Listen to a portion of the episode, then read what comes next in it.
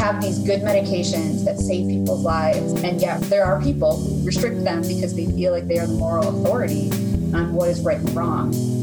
It's gross. It's it's totally inappropriate. And I think that it's people acting in a clinical capacity when they don't have clinical knowledge to be doing so.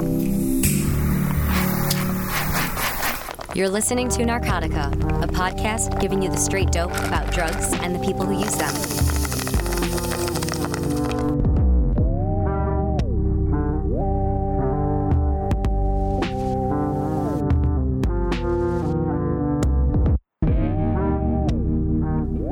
Hey, Narcotica listeners, this is Zach, and we've got a great episode lined up for you. You ever wonder what the hell pharmacists even do? To lay people, pharmacists are the gatekeepers standing between us and our drugs. But they can be, and arguably, maybe should be, much more than that. Even though just about everyone has experience with pharmacists, some good, some really, really bad, the profession is kind of a bit of a mystery like what's going on behind that counter. You stand there waiting for your drugs while somebody in a white coat, typically like blank and expressionless, types really fast on a computer after asking you your name and your birthday. Best case scenario, they ask if you have any questions about the drug, and you say no, and they ring you up, and you're out of there with what you need. But this is America, and healthcare is a business, and monolithic pharmacy chains are seeking profits. So, on today's episode of Narcotica, we're going to talk about what the corporatization and consolidation of the pharmacy means for all of us. And we're going to talk about the stigmatization that people who use certain drugs experience in pharmacies and by pharmacists. And so, what better way to demystify this ubiquitous profession than by talking to an actual pharmacist? But one last thing before we get there. If you like the show, there are a few ways you can support us. You can rate us on iTunes. Apparently, that helps others find the show. And though we'll always put out episodes for free, you can still donate to us and support us on Patreon at patreon.com slash narcotica. Of course, there's a pandemic and money is tight, so, you know, give whatever you can or don't, all good. You know, any support is always super appreciated by us. All right, so the OG crew is here for this one Troy, Chris, and me. And we have a really amazing guest, clinical psychiatric pharmacist Jessica Marino. Jessica, welcome to Narcotica. Hey guys, how's it going? Hi, Jessica. Thanks for joining us. Hey. Thank you all for inviting me. Yeah, we, you know, have wanted to have a, a pharmacist come on the show for a while. And yeah, I think before we like, you know, get into the weeds about pharmacy and drugs and, and harm reduction, uh, I just have one question to, to kick things off what's it like to be around all these awesome drugs all the time? I, I could never be a pharmacist because I would just be super high all the time. I guess. Yeah, same here. It's a good question. And I think that this actually gets us into some good topics that we'll be able to branch off into. But really important point of clarification is actually that I don't work in a pharmacy. I am a clinical pharmacist. And what that means really is that I work predominantly in a clinical setting. So my current position is within primary care. You go to see your primary care doc. If you were to report, you know, I'm having some symptoms of depression or anxiety or anything like that, the couple clinics that I serve are able to say, you know, we have this person who specializes in psychiatric medications that's on site today that we can have you speak with. And they'll do what's called a warm handoff, which means they just kind of introduce me to that patient. And then I'll do like a one on one patient visit with them um, in the same way that you would go and see um, a, a, typical physician or a, you know, a therapist or a psychiatrist. those are kind of the encounters that I actually do most of. And so I think that's an important point of distinction because, for one, there's a little bit I'll be limited to from like a firsthand experience um, to, to speak to when we talk specifically about more of the, the pharmacies where people are surrounded by drugs all day. But I think it also gives me an opportunity to shine a little light on the various things that pharmacists are able to do and the opportunities that we have to really improve the care for people with substance use disorder. When you, t- when you mentioned a clinical setting, you work, uh, are most of your clientele largely Medicaid funded, uh, pa- you know, patients that are, uh, that are sub- on subsidies. Like we, we, we kind of have clinics like that that are combined pharmacy and, you know, primary care that are, you know, in lo- lower income neighborhoods in Philadelphia. There are clinics that employ pharmacists um, that are just like that, more like um, community like so like community mental health clinics sometimes employ pharmacists like that and then other types of community based clinics that are mostly um, funded through um, like federal or state funding but no um, actually where i work is a typical not-for-profit private large healthcare um, institution throughout the entire metro detroit area they have like some odd 200 different outpatient clinics and I just work in um, really predominantly two of their primary care clinics. Mm-hmm. We do, I would say, I think that the patient population has, I think there, it's like 40 to 50% um, folks um, receiving insurance through Medicare, Medicaid, though maybe I mean, the reason I asked is just because, and this would be this would be higher up the food chain than you, and like that there seems to be kind of a two tiered system of oversight when it comes to patients that go to clinics like that. They'll have a pharmacy attached that are drug tested every month, that are required to go to therapy. You know, and then if sure. you have enough money or you have you know Cadillac insurance, you can go to a you know a, a psychiatrist and get medication management and just go once every three months or something. You know, and I was going to sort of, yeah, ask a bunch of the questions about like just the, the basic, you know, role of, of pharmacy in all of our lives, you know, from like the, the standpoint of like, you know, someone working at CVS. But I actually think it's cooler that you do a much more like, uh, perhaps up close and personal type of pharmacy. And I think that really gets into actually the much deeper like parts of this conversation um, about the role of pharmacists in in harm reduction, in, in drug policy, and one of the, the things that I hear most often from U.S. pharmacists is just like what a missed opportunity there there kind of is with respect to pharmacists' like role in I don't know, like working to prevent overdoses or administering methadone or like just the there's such a, a difference between how pharmacy works in the in the US versus like in in Canada. And I was wondering if, if you know, Detroit, I guess it's close to Canada, but still America. Like, do you know or do you have experience like sort of seeing how other countries practice versus like how it's done here? Such a good point. I, I did talk with Twitter friend, Tali Cahill, um, who's the harm reduction nurse in Ontario, and she was talking about how pharmacists in or a lot of pharmacies throughout Canada will have received some sort of extra certification to be able to dispense methadone um, for folks with opioid use disorder, um, buprenorphine with way fewer restrictions than we see here in the States. Um, and all they have to do is go to like an educational seminar. And it's not like, it doesn't sound like it's this um, extra hurdle that folks have to jump through. It's almost more of an opportunity for them to be able to serve this patient population. She did mention how there's certainly a little bit of financial incentive for the pharmacies to be dispensing those medications. You know, I'm kind of of the mindset that if you need to give a carrot to provide somebody better care, then at least that person's getting better care. So, um, you know, it seems like such low hanging fruit. And it would be such an easy thing to implement to just you know better help the people who have opioid use disorder rather than you know treat them like these criminals and you know just be so discriminatory to them on a daily basis and I don't, I, I didn't really look into a lot of the other countries and, and, and what their practices are, but my understanding is too that it, it's kind of more similar to Canada and that pharmacists can do a lot more. And what that really highlights too is it wouldn't just be what we're used to in the States is we go to a pharmacy we fill a prescription.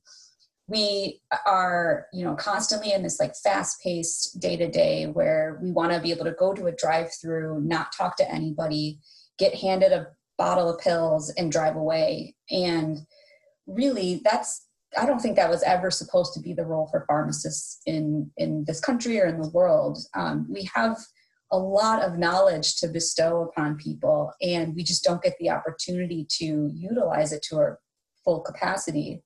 Especially, I would say, pharmacists in those more like community based pharmacies, um, which we call like distributive pharmacy. And there is this push to get people who work in those uh, types of roles to do a lot more, to do a lot more clinical work. So that might look like, you know, administering immunizations, even doing some like medication reviews for, for patients, counseling patients a lot more in depthly on the medications that they take.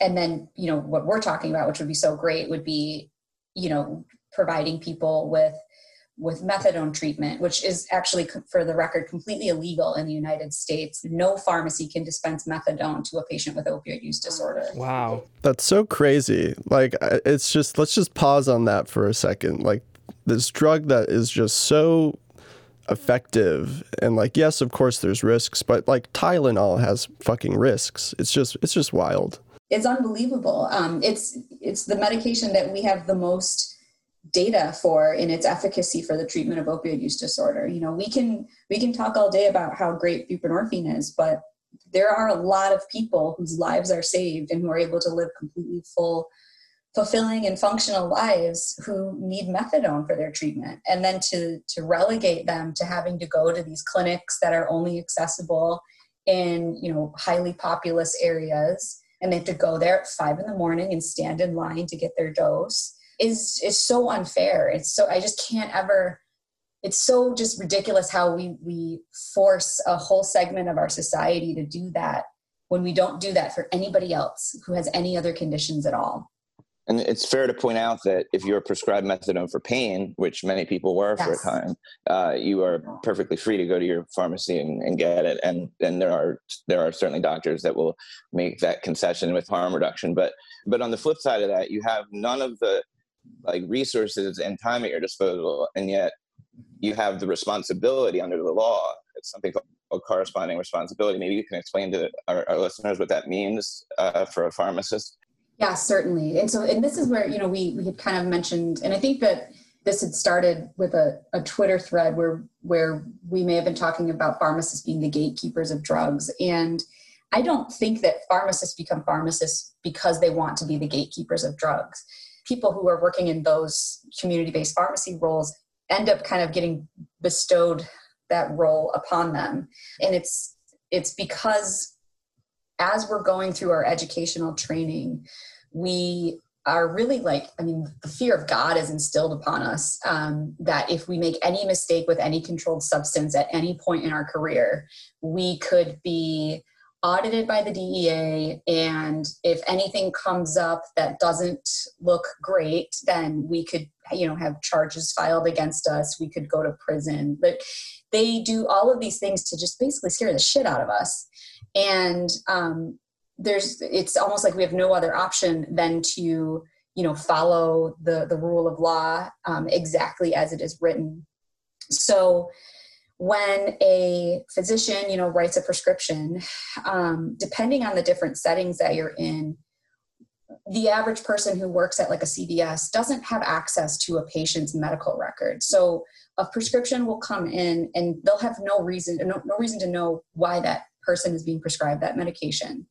And that's in and of itself not the safest setup. It's not great to, to receive a, a prescription for literally anything and maybe it's a blood pressure medication but if that person doesn't have high blood pressure, then they shouldn't be receiving that blood pressure medication. And so when we don't have access to that information, which is a limitation of our healthcare system writ large right now, um, that automatically puts us behind the eight ball. And then we, um, so, so we're, we're forced to you know evaluate the appropriateness of each prescription the accuracy of each prescription and, and, when everything looks okay then we can say okay yes let's fill this. Um, and it's it's a good thing that pharmacists are serving as that you know kind of like check and balance on on this system. That's the whole reason why pharmacists or one of the main reasons that pharmacists exist in the first place. You know way back went, you know, hundreds of years ago, there was always kind of this understood separation between the person who diagnoses the problems, that is the physician, and then the person who compounds the treatments, the, medical treatments for those problems. And that is what we would say today is a pharmacist.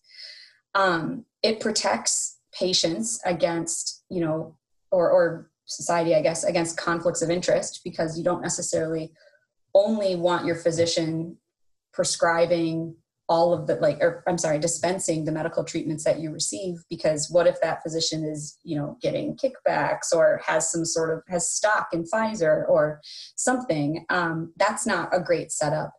Um, but then it also is a, more importantly a safety check. Um, just to have another set of eyes look at a medication order and say yep that is going to be safe. That is the right dose we can give that to this patient and that setup is pretty much consistent throughout all of healthcare, not just in the outpatient setting when a physician writes a prescription and sends it to a pharmacy, but in the inpatient setting too, when physicians will write medication orders. There, every single order that gets written, or almost every order that gets written on an um, inside of a hospital, also gets reviewed by a pharmacist to make sure that it is accurate and appropriate for the medical condition that that patient has.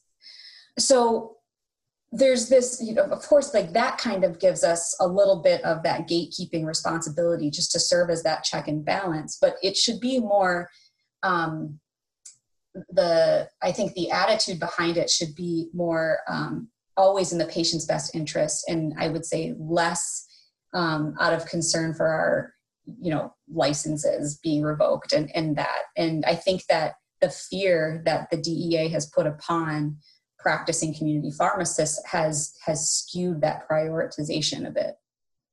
I, I, did FOIA the DEA once to see if they could give me any insight into how they make their determinations about what pharmacies are overprescribing, whether there's any factors like you know the level of cancer patients in the surrounding area or whatever um, they basically just said they could do whatever they want to do. that's about that's about the only reply I got from them. Yep, and that's what we are told too. Like that, it can audits can happen randomly. Um, in the event of an audit, pharmacists have to have, or, or like the head pharmacist um, at each pharmacy has to be able to turn over two years of documentation for every single controlled substance prescription that's been dispensed like at the drop of a hat. It, it's not like, oh, I'll get this back to you in a week. It has to be readily available it's there's so many procedures that are involved in the just the, the procuring the stocking and the dispensing of controlled substances. It's crazy. And then um, i mean like i remember when i was in pharmacy school this was at a time when electronic ordering um, electronic prescribing was not fully um, implemented everywhere yet. And um, they didn't have a lot of the DEA forms that had to be filled out by each pharmacy um, in an electronic database. So I remember being on my, my little pharmacy rotation, um, being the, the lone pharmacy student, um, being in, like interning at a pharmacy, and the um, pharmacist was showing me how to fill out these order forms, and you'd have to like fill out this form, and it was um, to be done in triplicate, and everything had to be filled out in blue or black pen. And if there was any error whatsoever on this like order form for a medication, then they, you were told that like that could cause you to go to jail. um, so you'd have to like scratch out the form, um, make it completely void, and then start a whole new one. Um, so now, luckily, those things are all electronic, and that isn't necessary anymore. But it's just it just kind of goes to show how intense all of those processes are. So, uh, one question I want to ask um, one of my first jobs 15 years ago was working at CVS. And I remember when they were kind of new on the West Coast and now they just seem to have taken over. It's like CVS is this huge monolith, and Walgreens is kind of behind them. Uh, so uh, my question is, what's the impact of a more consolidated and corporatized pharmacy profession? Like, we're we're definitely shifting the way we do pharmacy more and more towards this like streamlined kind of thing, and I I kind of wonder what your thoughts are on how that impacts patients and people as a whole. I think it depends. I think that there are there could there could be a good way to go about this if if we could have a more uh, unified system of pharmacy in the states. But I, as far as what I've seen so far, I do not think that these monolithic pharmacy entities are doing it the right way. Um, it seems to be purely capitalist in nature, and with that, you know, I don't know if you guys saw, but I think it was a couple weeks ago. Um, CVS got fined for understaffing their pharmacies, causing a whole bunch of serious medication errors in Oklahoma. And then within, and that was a New York Times report.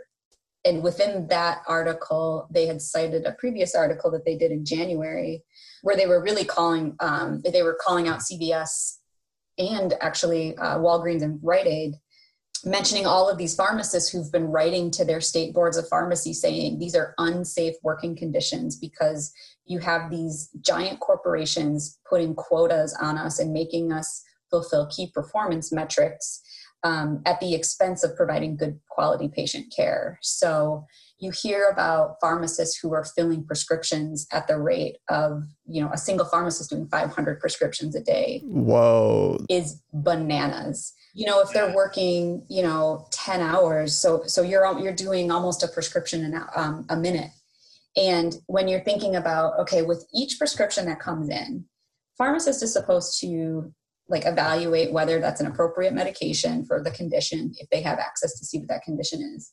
They also have to check to see if the insurance is going to cover it. If the insurance doesn't cover it then the pharmacist has to bump it back to the provider and say you have to fill out this prior authorization which is a whole other huge headache.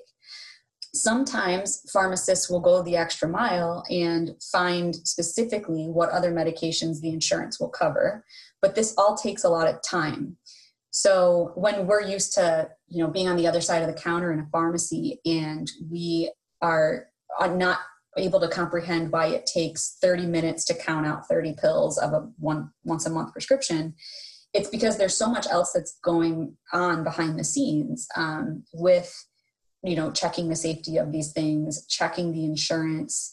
Um, if if there are any issues with like the number of medic like the number of pills that are prescribed or the dose that is prescribed the pharmacist should call the physician who prescribed the medication and talk about it and figure out what the prescription should have been um, and in certain situations, that means that sometimes the physician has to write a whole new prescription. So then the pharmacist has to wait for this whole new prescription to come through their system and then start over um, with checking the appropriateness and accuracy and all of that. So then we're also saying, you know, us clinical pharmacists are saying, but pharmacists need to be doing more clinical work, um, not so much the, the, the counting and, and, you know, ringing people up at a cash register, but how could we ask them to be doing this more clinical work like giving people immunizations and doing you know medication reviews that take 30 minutes apiece when they're being told you have to you have to fill a, one prescription a minute? You know it's it's bananas. So i think that um, I, I don't think we're doing it the right way in the states with with trying to create these more um, cohesive systems i wow. think um, I, I, did my training at the at the VA, and um, for all of the the negative reports people have heard about the VA, um, I got really lucky in the the um, hospitals that I worked in, and they were really great, and I didn't hear about these negative reports so much there.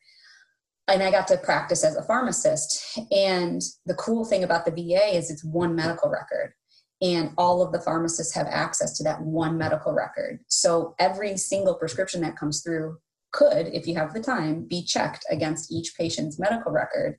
And you can check for, you know, all of the drug interactions because the patients are only getting their medications from the VA pharmacy. Um, you can check um, to make sure that each medication is not interfering with the patient's other medical illnesses. You can check the person's you know uh, kidney function and liver function to make sure that the dosing is safe. So there are good, safe ways to have a unified system. I just don't think that what is happening in the private sector is is going about it the right way at all. Yeah, from what you're describing, this is like this huge convoluted mess. I was wondering if you have an opinion, like maybe Medicare for all or a single payer healthcare system would address some of these issues?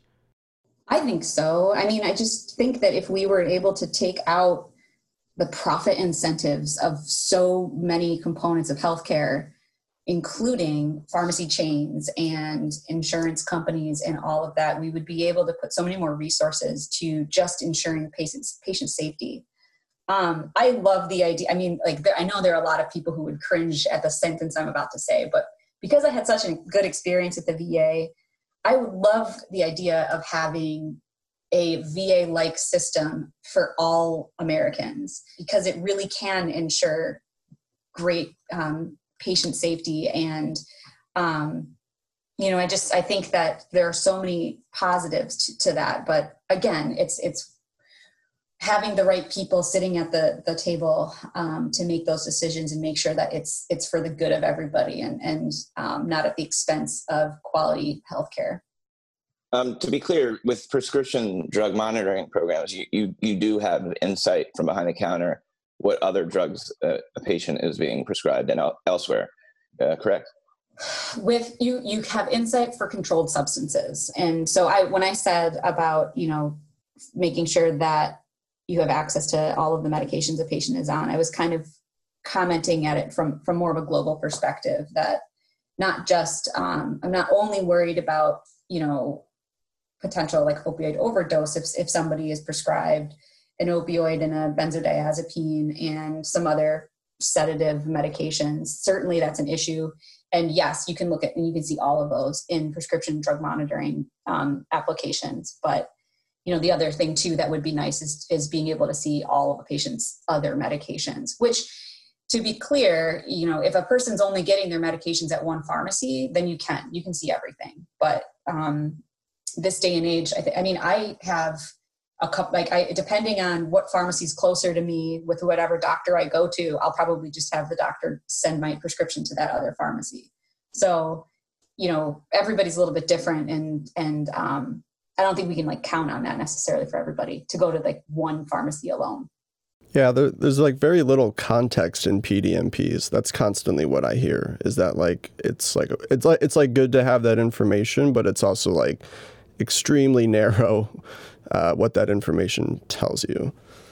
It's also wildly misleading because they have, like the one that we have in Michigan, it gives you this, I think they call it like a NARX score or NARCX score or something, which is supposed to be some sort of indicator of overdose risk. And it's completely inaccurate. Like it doesn't, it's, it tells us no information whatsoever. If somebody is on buprenorphine, then they have this like wildly high, whatever that NARCX score or whatever it is. Um, while they could be on like four different sedating medications and um, prescribed all by one person and then they have like a lower score but then if they have like sporadic medications um, that are controlled substances that are prescribed by a few different providers but they've only had you know three days supply over the last two years just because they've had different prescribers they will have a higher NARCX score, suggesting that they should be at like a higher risk of, of overdose or higher risk of misuse or something. It's so useless.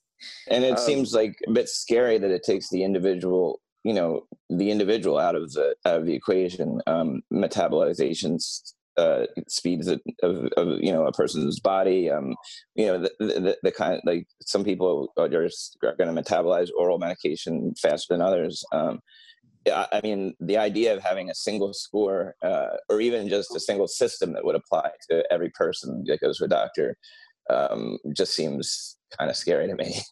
um, yeah, I agree. One, one thing I wanted to, you know, like uh, another reason why we wanted to have a pharmacist on the show is like there's been a, a couple sort of recent, like, sort of blow ups, you might call them, on social media involving pharmacists. And the the one that that we've talked a bit about offline, like this like super scandalous accusation that was floating around Twitter about a, a, pharmacy student at Temple, which is in Philly, where Chris lives.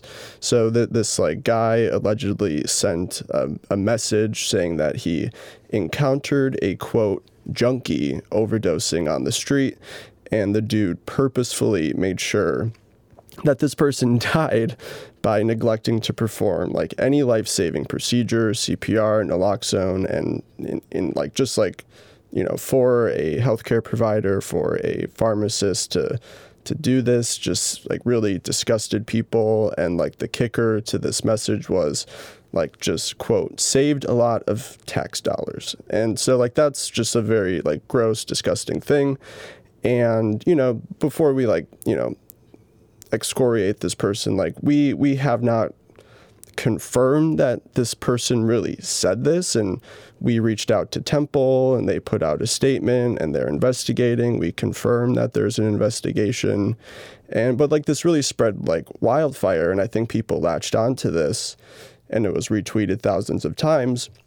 You know, like whether it's true or not, I think it really tapped into something that people who use drugs or people with addiction or in the pain community, like that they've had stigmatizing experiences and bad experiences with pharmacists. And I think like there's a bit of a bad rep in the the sort of drug policy and harm reduction world that not like you, but just some pharmacists definitely have and and like you know, without commenting on like whether he really said this or not, we don't have to get into that, but just like when you saw this sort of floating around, like what was your sort of gut response? Like what did you feel like when you saw everyone sort of piling on a pharmacist in training? I think the first thing I felt was embarrassment that that a, a person who will potentially be my colleague someday could have done that to somebody to um it, it was like shame um and i think it's it's shame for the profession so yeah so you know i think that my my first emotion was was absolutely one of shame and then wanting to do something. So i really feel like um with someone so early on in their career it, it's such a a wonderful opportunity to intervene at a time when people's opinions aren't yet made up about how they feel about different patient populations or different people that we can teach them to be better we, we can absolutely shape their minds and shape their opinions um, to, to change them and so that they they don't want to do that so that they realize how wrong that is to think that way i had a little bit of experience tr- trying this when um, my in my previous life I was a faculty member at Northeastern College of Pharmacy. And I would get one lecture. So students would get one lecture on substance use disorder um, throughout their four years of pharmacy school. And I was supposed to cover opioid use disorder and alcohol use disorder. Or that's those were the the substance use disorders I decided to include in my lectures.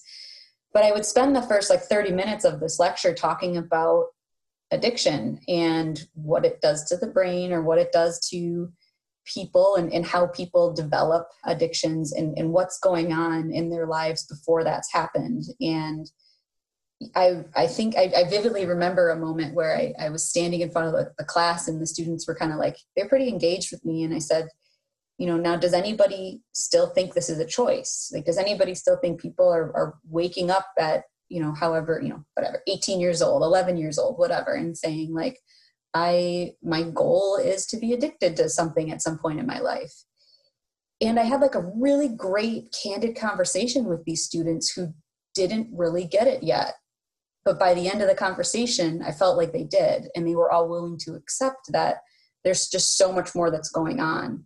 I think that that is something that is critical for pharmacy educators to be teaching the students in their classes that you know the it's not a moral failing um, and that people aren't just you know aspiring to to develop any sort of illness um, you know people don't wake up at 11 years old and saying i want to have a heart attack at 50 either so why do we think that that anybody does that with um, developing substance use disorders we can educate people out of that mindset and, and that's like what some of the research I, I dug up basically says. Like like there's been sort of studies assessing the attitudes of pharmacists on certain topics like harm reduction and and like you know the ethical dilemma quote unquote about like giving someone who injects drugs syringes and like would you if you're a pharmacist would you give out syringes? Would you dispose of used ones? Like sort of asking those kinds of questions. And and and I and they they usually ask this to to pharmacy students. And and without any education I think most see that and sort of like would maybe defer to, oh, like, I don't know what the protocol is or the law is. Like, I can't do that or I shouldn't do that. And, you know, like you're saying, like, after the students maybe learn about this and it's actually a bigger part of the curriculum than one lecture over four years, like, we could be graduating a whole bunch more harm reduction oriented pharmacists into this field, which right now like seems very badly yeah i, I would absolutely agree. There's just so many opportunities and you know to their credit we see people like lucas hill who are trying to develop these curricula for different pharmacy schools um, that they could potentially implement within each pharmacy school. Um, and, and hopefully pharmacy schools will be serious about it and really you know do those things so that the students who are graduating are better educated in this in this area because inevitably they're going to interact with people who have substance use disorders. And they need to know how not to be really just bad people to them um, and, and to treat them like the patients that they are just like any other patients that they have. I'd like to say I'm surprised to hear you say the we, pharmacists should have more responsibility, not less, and and um, because uh, you know I, I think pharmacists are are held responsible and to such an extent that at one of the big chains I, I think I know it, which one it was, but I'm not going to say it just in case it's wrong. It's red just red lined out. Holds zip codes for certain you know prescribing certain medication.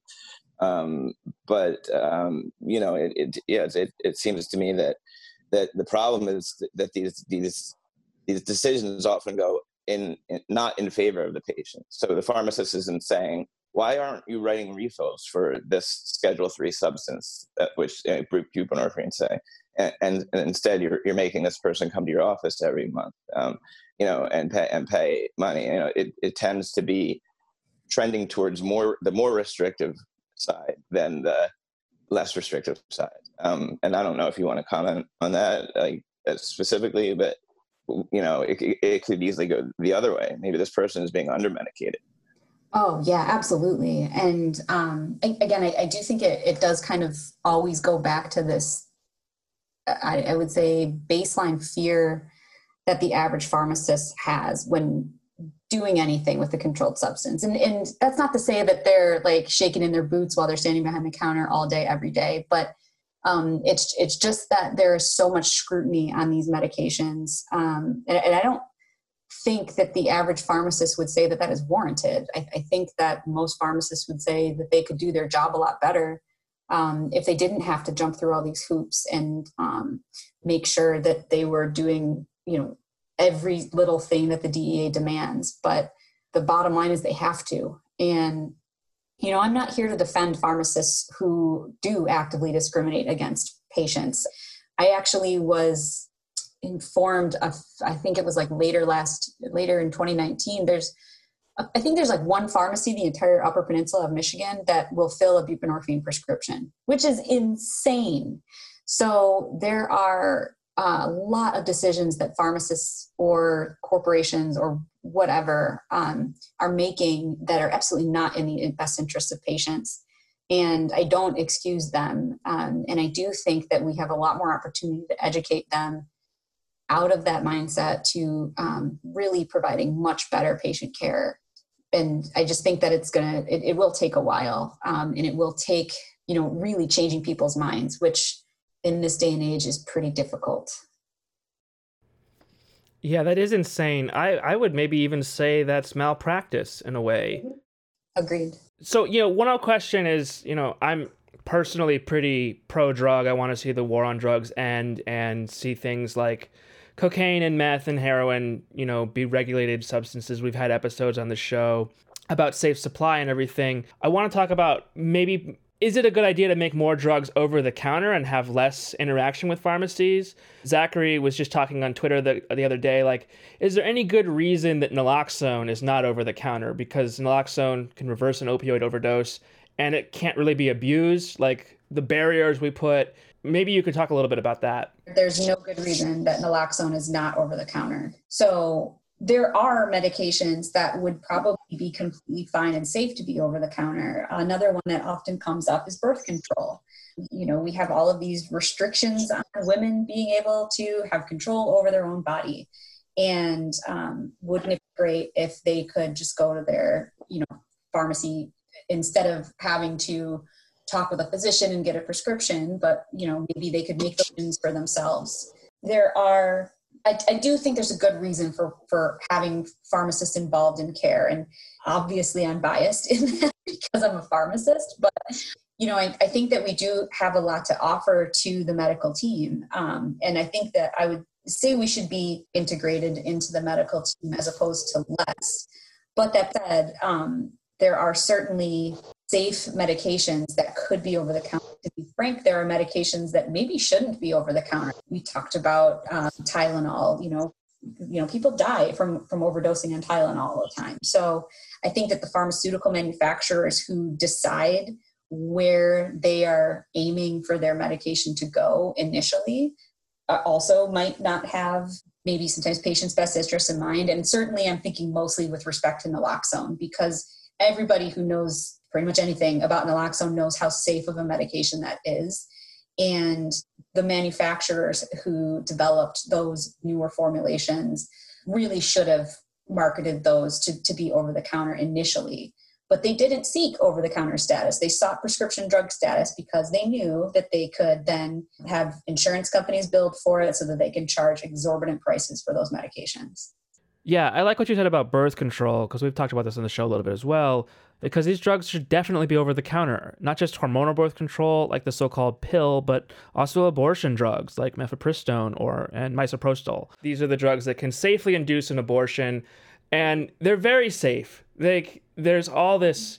I, I, I would call it propaganda that says that they're dangerous drugs when that's just not accurate, and it is is a way of controlling women's bodies. Yeah, I completely agree. The other thing that I think that this kind of highlights is this could be a really cool opportunity for pharmacists to be more integrated into patient care. There was just another publication that came out in, I think it was JAMA last week or the week before, saying that people see their pharmacists on average two times more than they see their typical healthcare providers. And in rural areas, they see their pharmacists three times more than typical healthcare providers. Wouldn't it be nice if a woman who needed an abortion was able to go to their pharmacy that was a mile and a half away from their house and talk to the pharmacist about about it, get counseled on it, and be able to access those medications that they needed for that without needing to go through a, a whole process with a physician. Certainly, we know that there's all these these other states that have all of these crazy laws about um, what these women have to go through. But I think that there could be a, a, really huge, great role for pharmacists to play as these critical healthcare providers with over the counter medications and certainly medications that could be over the counter that at this point right now are not. Yeah, I just want to riff on this a little bit. You know, um, we're in the middle of this pandemic, of course, and I think that has really illustrated, you know, a lot of the myths about some of these drugs shouldn't be easily accessible, especially, you know, back to abortion drugs. You know, mail order prescriptions for these abortion drugs have gone up a lot during the pandemic because and it just kind of just reveals how safe these drugs are and how we need to remove the barriers that are, are there for them. I could not agree more. And riffing off further, the other thing that we saw with the pandemic was oh wait you know i guess you don't actually need a, an in-person visit the first time you are going to be evaluated for uh, opioid use disorder and getting a prescription for buprenorphine. Sure you can just have a phone visit and your doctor can prescribe that for you and you can go and get it from your pharmacy. It just really highlights how there we have these good medications that save people's lives and and improve people's lives. And yet there are people who restrict them because they feel like they are the moral authority on what is right and wrong. It's gross. It's it's totally inappropriate. And I think it would, you know, I, I think that it's people acting in a clinical capacity when they don't have clinical knowledge to be doing so. I agree with you. Yeah, well, so we're almost at the hour. I mean, this has been a very illuminating conversation for me. Like just just personally like like when you were talking about how you know why does it take a half hour to count 30 pills? And and i think there's just so many experiences of, of lay people who sort of get mad at pharmacists for delays or lags and and and don't really know that there's so much going on behind that counter. And also that like you're saying like CVS and Walgreens like these monolithic very profit driven uh, corporations purposefully understaff these places and, and make these work environments where precision and attention to detail is, is a life and death matter. And I think, yeah, like I just just talking to you, I feel much more like, you know, I don't want to ever be that customer like yelling at a pharmacist or, or getting mad. Like like if my prescription takes a bit longer, like there's probably very good reasons for that that aren't about, you know, the pharmacist like you know, sitting on Instagram instead of like counting the pills. Yeah, it, it we covered so much. Um, I thank you for your time. Like, I really learned a lot from this. Like, it, there's a lot of these procedural things about uh, the whole pharmacy structure that I didn't, I wasn't really that familiar with. So uh, I hope this will really resonate with our listeners. Yeah, I hope so too. Yeah, thank you guys so much for inviting me. This was really fun. All right, thank you so much. I'll talk to you soon. Thanks again. Bye.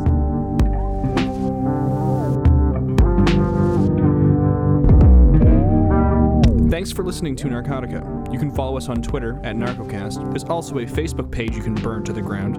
Narcotica is an independent production by Christopher Moraff, Zachary Siegel, and Troy Farah. Our theme music is by Glassboy, additional music is by Soft and Furious, and I'm your co producer, Garrett. Give us a follow where you get your podcast. We're on Spotify, iTunes, Stitcher, you name it. And be sure to have a very nice night.